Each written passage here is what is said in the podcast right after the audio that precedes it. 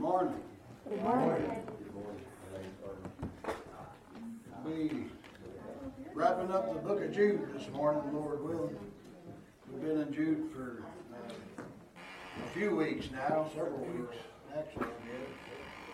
Uh, we'll be wrapping up, uh, hopefully, with the Lord's help, the last few verses. Uh, just a real quick recap from last week, uh, the beginning of the passage that we'll be finishing this morning. And I hate to stop a passage halfway through, but we do what we have to. But uh, last week we started in verse seventeen, uh, and Jude begins it talking about about the beloved. Now you'll remember from uh, from pretty much the get-go of this letter, uh, Jude's referring to the, the certain men that have crept in unawares into the assembly, and they're spreading false doctrine, spreading false teaching, and that's uh, that seemed to be Jude's uh, main focus and his main point throughout this entire letter. And uh, then we got to verse seventeen last week, and he says, "But beloved," he and he exhorts the beloved, the brethren, those uh, those that he's writing this letter to, the believers in Jesus Christ, the church. He's telling them, you remember the words that the apostles of Jesus Christ said. And he says, remember, they told you that these men would be here. They told you that people like this would come into the assemblies. And uh, and that's how uh, last week kind of started out. And he gives a few other short descriptions of these people. And none of the descriptions that he's given of them have been very pretty through this whole study, uh, through the book of Jude. But these last few verses that we get to uh, today, uh, this is this is the salvation part of the book of Jude. Y'all have heard me say before that it doesn't matter how dark and gloomy that a, that a, a book may seem in Scripture. Uh, uh, you know, even the book of Obadiah. Uh, you know, even that book, there's salvation to be found in that book. Uh, there's salvation found in every book, all, all the sixty-six books. There's salvation somewhere, somehow, uh, for God's people. And this is uh, th- this is our part of this book. This is the, the shiny part of this book, if you want to phrase it like that. Uh, so we'll pick up in verse twenty-two of the book of Jude. And verse twenty-two says, "And of some have compassion, making a difference." Uh, Jude kind of, you know, picking up here where we left off last week. Uh, remember that uh, last week he said, uh, we talked for a while about it, about Jude saying to building up yourselves and to keep yourselves in the love of God. And there's a lot of people don't like those two verses uh, because it lays something on us. And I'm not, uh, you know, I'm not teaching a works-based salvation uh, in the least. You know, you or I, neither one of us can merit ourselves to heaven. None of us are good enough to get there on our own. Right. Uh, we've all sinned and fallen short of the glory of God, according to Romans three and twenty-three. And, uh, and we're all well aware of that. And if you're not, you should be well aware that we're all sinners and we cannot inherit the kingdom of God on our own. It takes Jesus Christ to save us. It'll take Jesus Christ to keep us. And it'll take right. Jesus Christ to get us home. Amen. And uh, so this is coming out of those verses. And Jude says, "And of some have compassion, making a difference." Now, who is this some? I look at it in the grand picture, in the grand scheme of things, in the big picture. I think that Jude is talking uh, pretty much the world over, the known world at Jude's time, when he says of some. Some people, uh, and, and there's a lot of commentators on Scripture out there, and a lot of Bible teachers, and a lot of Bible preachers that will try and put that some that we just read about within the pages of Jude. Uh, you know, whether he's talking about some of the false teachers or some of the brethren. And I've not, but I look at it in the grand picture of things, of some have compassion. Uh, Jude has given us uh, really two different ways uh, to present the gospel here, if you'd like to phrase it like that. He says, of some have compassion. He says, making a, a, a, a, making a difference or making a distinction. In other words, we've got to use our own discernment that the good Lord has given us as uh, you know, when we're presenting the gospel to someone, is this someone, uh, you know, who needs compassion? All of us need compassion, and the world over needs compassion. Y'all have heard me teach, and y'all have heard me preach. Uh, Jesus Christ was the most compassionate person that ever walked the face of the planet. Although he was brutal sometimes with his compassion, and he was brutal sometimes when he would call people out in their sin, the same way that Paul was, and the same way that Peter was, and the same way that, that so many of the other apostles was. They were, they were brutal sometimes in doing it, yet they were showing compassion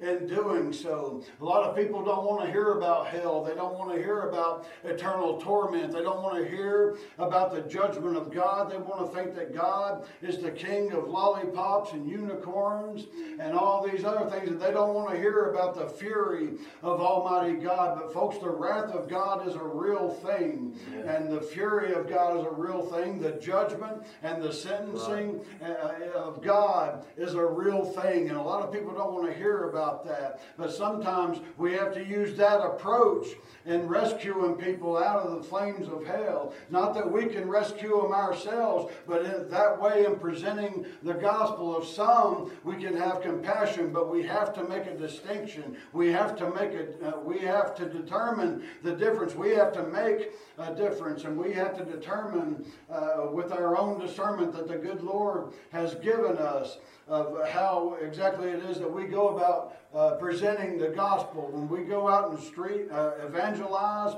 on the streets, we don't know who we're preaching to. We don't know who we're witnessing to. And therefore, you have to present both ways in doing so. You have to present the compassionate way, but you also have to warn people about hell. You have to warn people, as Brother Vern read this morning, you have to warn them what road their lasciviousness is going to take them down, what road their drunkenness is going to take them down, what road their emulations is going to take them down. All of these things that we found uh, find in the scriptures, we have to warn them of that. We have to warn them about hell, because hell is a real place where people will spend a real eternity.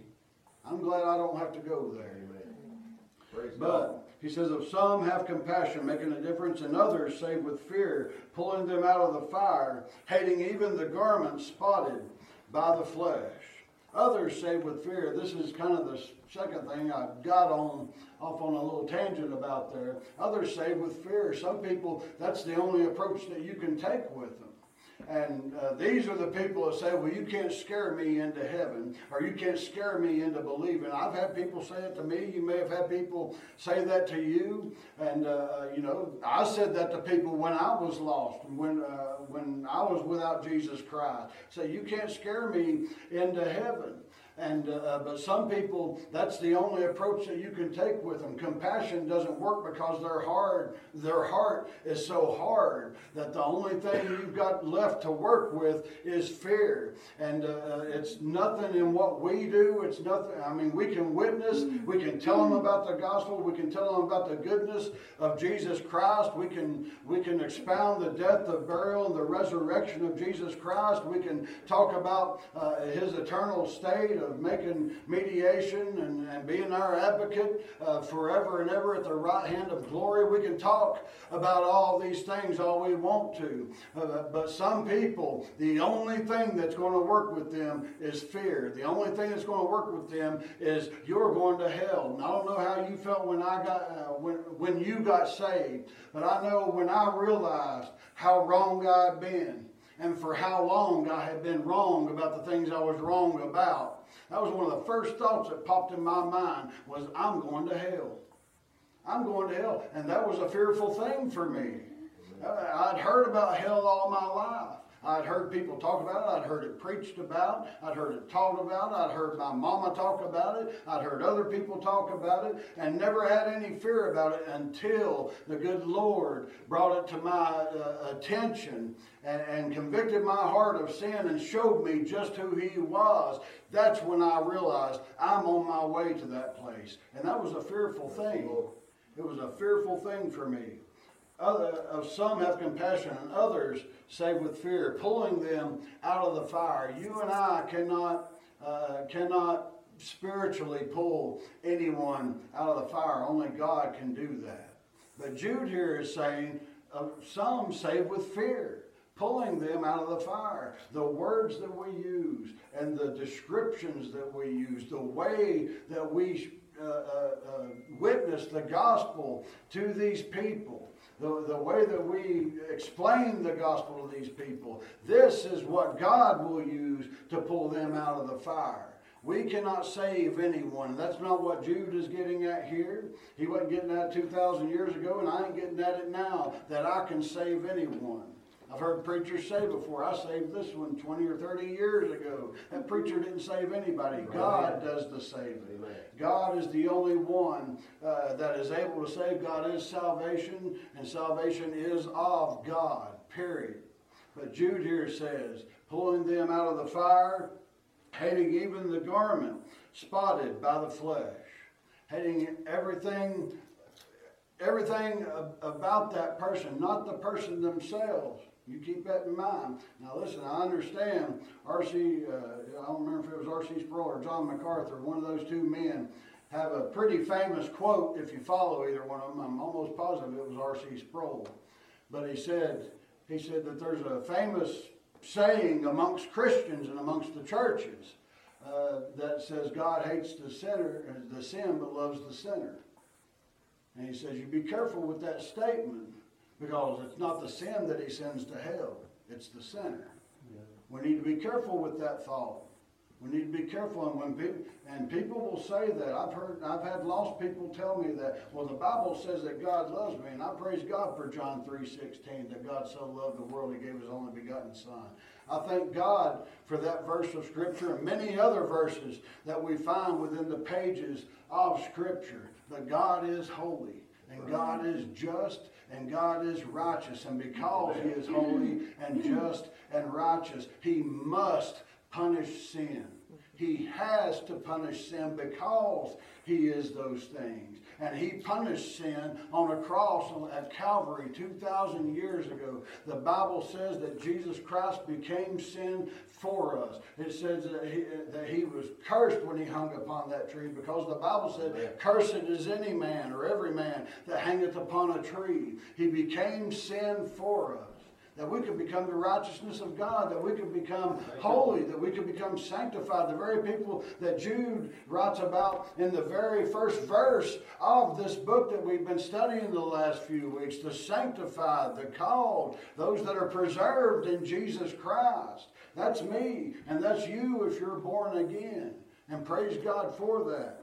But when these people are rescued out of these flames, when they're rescued out of the fire, when they're using this other approach with the gospel, or when we've used this other approach with the gospel uh, to uh, uh, uh, to do our part in their rescue. Once again, not that we can save them, not that we have salvation that we can impart to them. Only God can do that. We can tell them all about the salvation and the goodness of God, but only God can do the saving. But when we present that, we hate even the garment spotted by the flesh. We hate the sin. I hate this. I hate the sin in my own life. If you don't hate the sin in your own life, you need to get right with God. Period. Every Christian, every born-again believer should hate the sin in their life. And we've all got it. We all sin. They ain't, they ain't, none of us perfect just yet. I'm promised a perfect body and a glorified body one of these days. But as of right now, I'm still walking around in this Adamic body that I've had since I was born. And we will have this until the day that we die. And as long as we are walking around in this flesh that we have, we will walk around in the sin that we have. God saved my soul. He didn't save my flesh. This flesh is still sinful. The muscles in your body, the bones in your body, the marrow in your body, the blood, everything about you is sinful according to what I read in the Scriptures. Everything about you except for that inward man that God placed on the inside of you when he saved your unworthy soul from hell. Praise God for it. But we need to, but we need to despise, we need to hate, we need to uh, uh, abhor, really, the garment spotted by the flesh. Now unto him that is able to keep you from falling, and to present you faultless before the presence of his glory with exceeding joy. To the only wise God our Savior be glory and majesty, dominion and power, both now and ever. Amen. Now unto him that is able to keep you from falling. What's that tell me? Just that one little line. I'm unable to keep me from falling. Unto him that is able to keep you from falling. Unto who? Unto Jesus Christ. He is the only one that is capable of keeping me from falling. As I've already said this morning, it took him to save me, it takes him to keep me, and it takes him Amen. To keep me home. I cannot do it. I can't stand when I hear a Christian say, I'm just working my way home. No, you're not, because that's impossible to do. Amen. We cannot Amen. Work ourselves home. God will get us home. We sing about it all the time. We sing, 'Tis grace that brought me safe thus far, and grace will lead me home. But do we really believe it? Yes, I believe it. Amen. It's grace that'll get me there. It's God's grace that'll Amen. Get me there. And that's all that'll get me there. Yes, sir. Is the grace of Almighty God. It took his grace to save me, and it'll take his grace to get me home after a while. I ain't saying go out here and live however you want to. It's not a license to sin. Right. The grace of God is not a license to sin. And any born-again believer that gets that thought in their head, that's a direct abuse of the grace of God. Right. To have that thought uh, in your head. But to him that is able to keep you from falling. Now, I shouldn't neglect to say that some translations of the Bible, our K J V doesn't have this translation, but some translations say, now unto him that is keep them from falling, or to keep us. They pluralize that. But if you look at it in the Greek, it is singular. So I don't know where they get that misinterpretation of it, but regardless, It, uh, Jesus Christ is the one uh, that is able to keep us from falling, and he's the only one. But unto him uh, to keep us from falling, uh, that is able to keep us from falling, or me from falling, you from falling, and to present you faultless before the presence of his glory with exceeding joy. Now get this. We'll read the whole verse one more time. Unto him that is able to keep you from falling, and to present you faultless before the presence of his glory. Unto him that is able to keep you from falling. Unto him. He's, he's keeping us from falling. And he's presenting us faultless before the presence of his own glory. He's doing that for us. Lowly sinners. People that don't deserve it. Once again, folks, we didn't merit it. I don't care how good you think you've been in your life. I don't care how few sins you think that you've committed. You don't deserve it. And I don't either. None of us do. But unto him that is able to uh, uh, to keep us and to present us fault, uh, uh, present you faultless before the presence of his glory with exceeding joy. My goodness, it will be exceeding joy. It is exceeding joy right now. Can you imagine, though, in the future what exceeding joy we're going to be? We're not faultless yet. We're not faultless yet. And we're still, as far as our bodies are concerned, we are still in a fallen state. But God has redeemed us.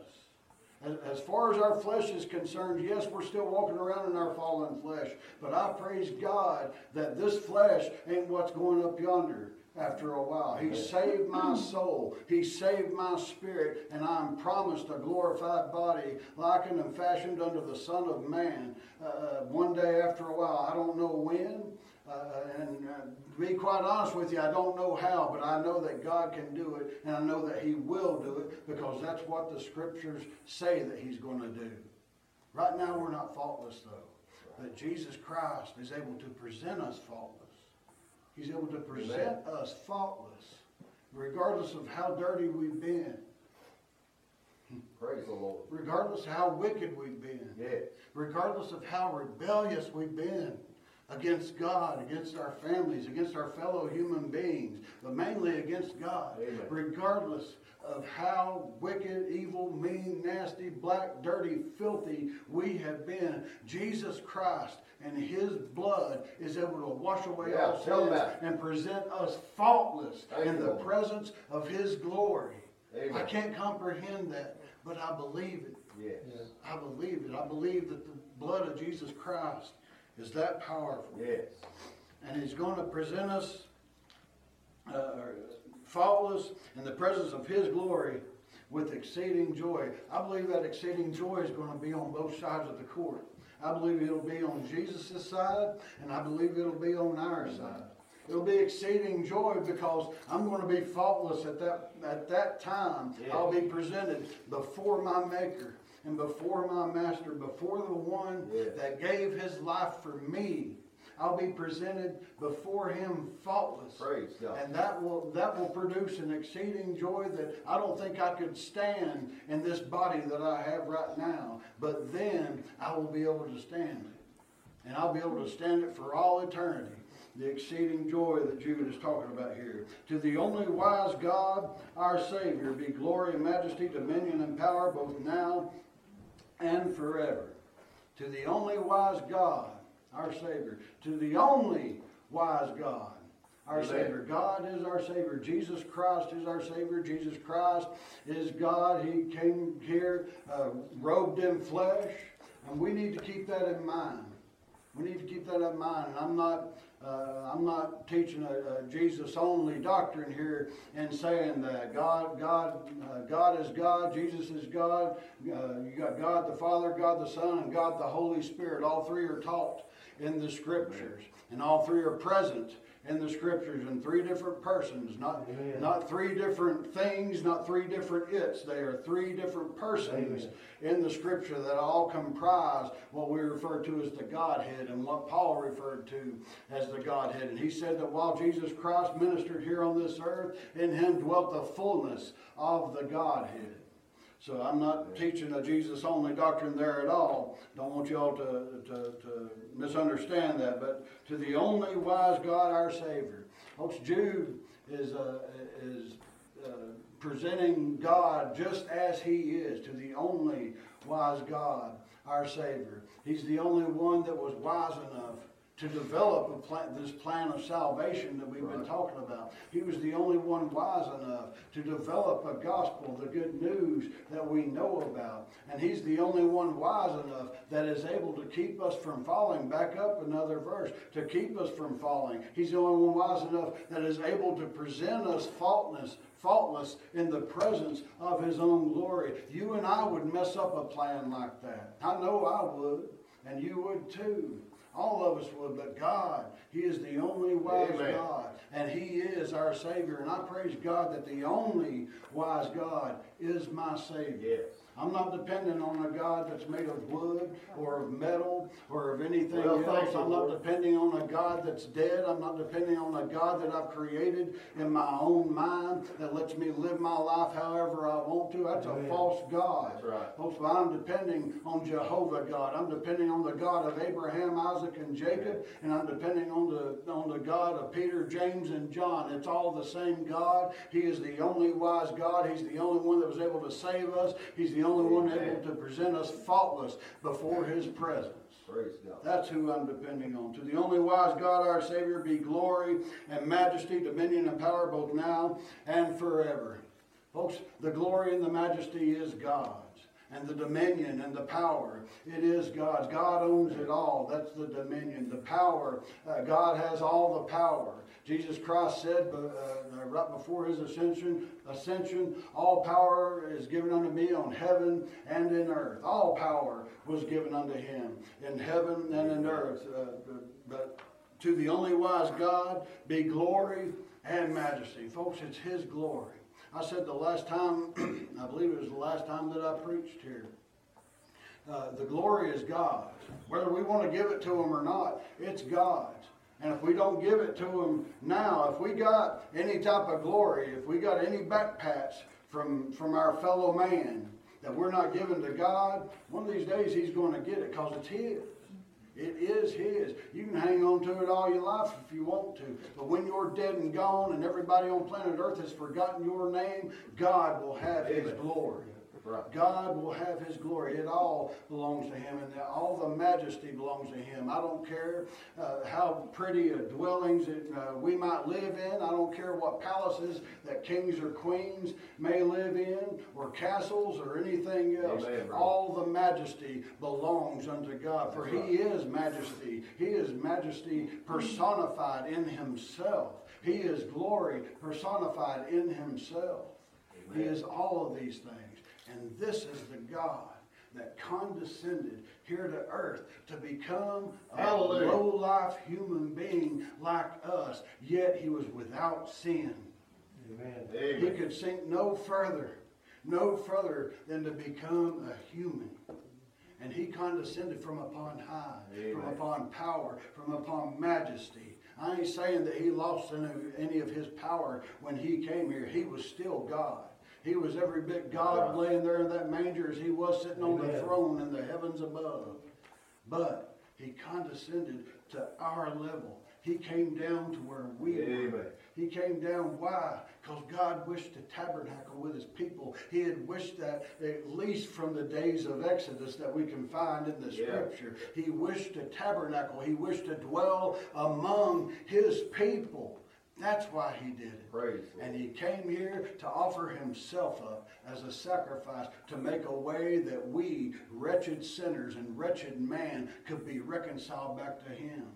A lot of the lost world don't understand. They are cast off from God. They are cast, cast out from God. Amen. Why? Because, because they're not in communion with God. Therefore, they're cast out, and they have to be reconciled. There has to be a reconciliation there.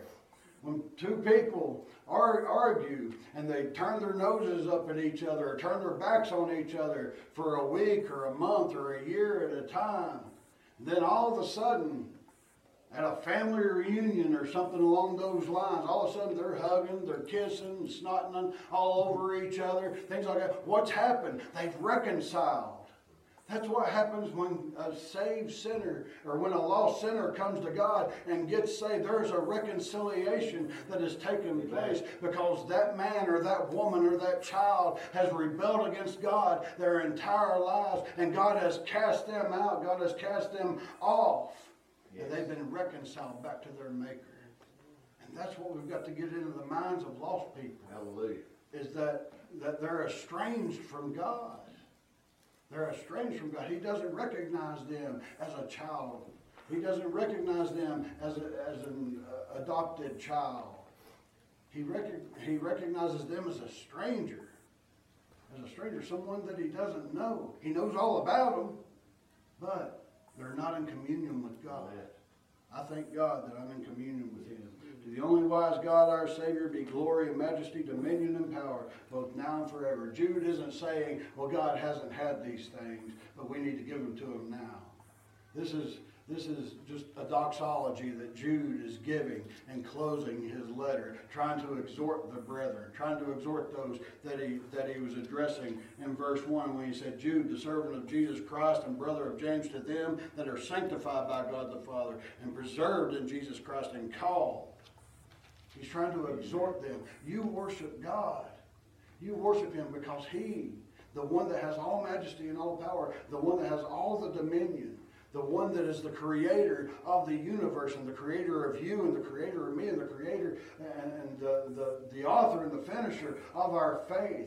This God is whom has preserved you in Jesus Christ. This is the God that saved you. This is the God that sanctified you. He set you apart for His service. You worship Him. You worship the one with all power and dominion. You worship Him. This is what Jude is exhorting the brethren to do. And he ends it with a very appropriate amen. So be it, is what he's saying here in this. But that wraps up the book of Jude just a few minutes early. Anybody got any questions or comments?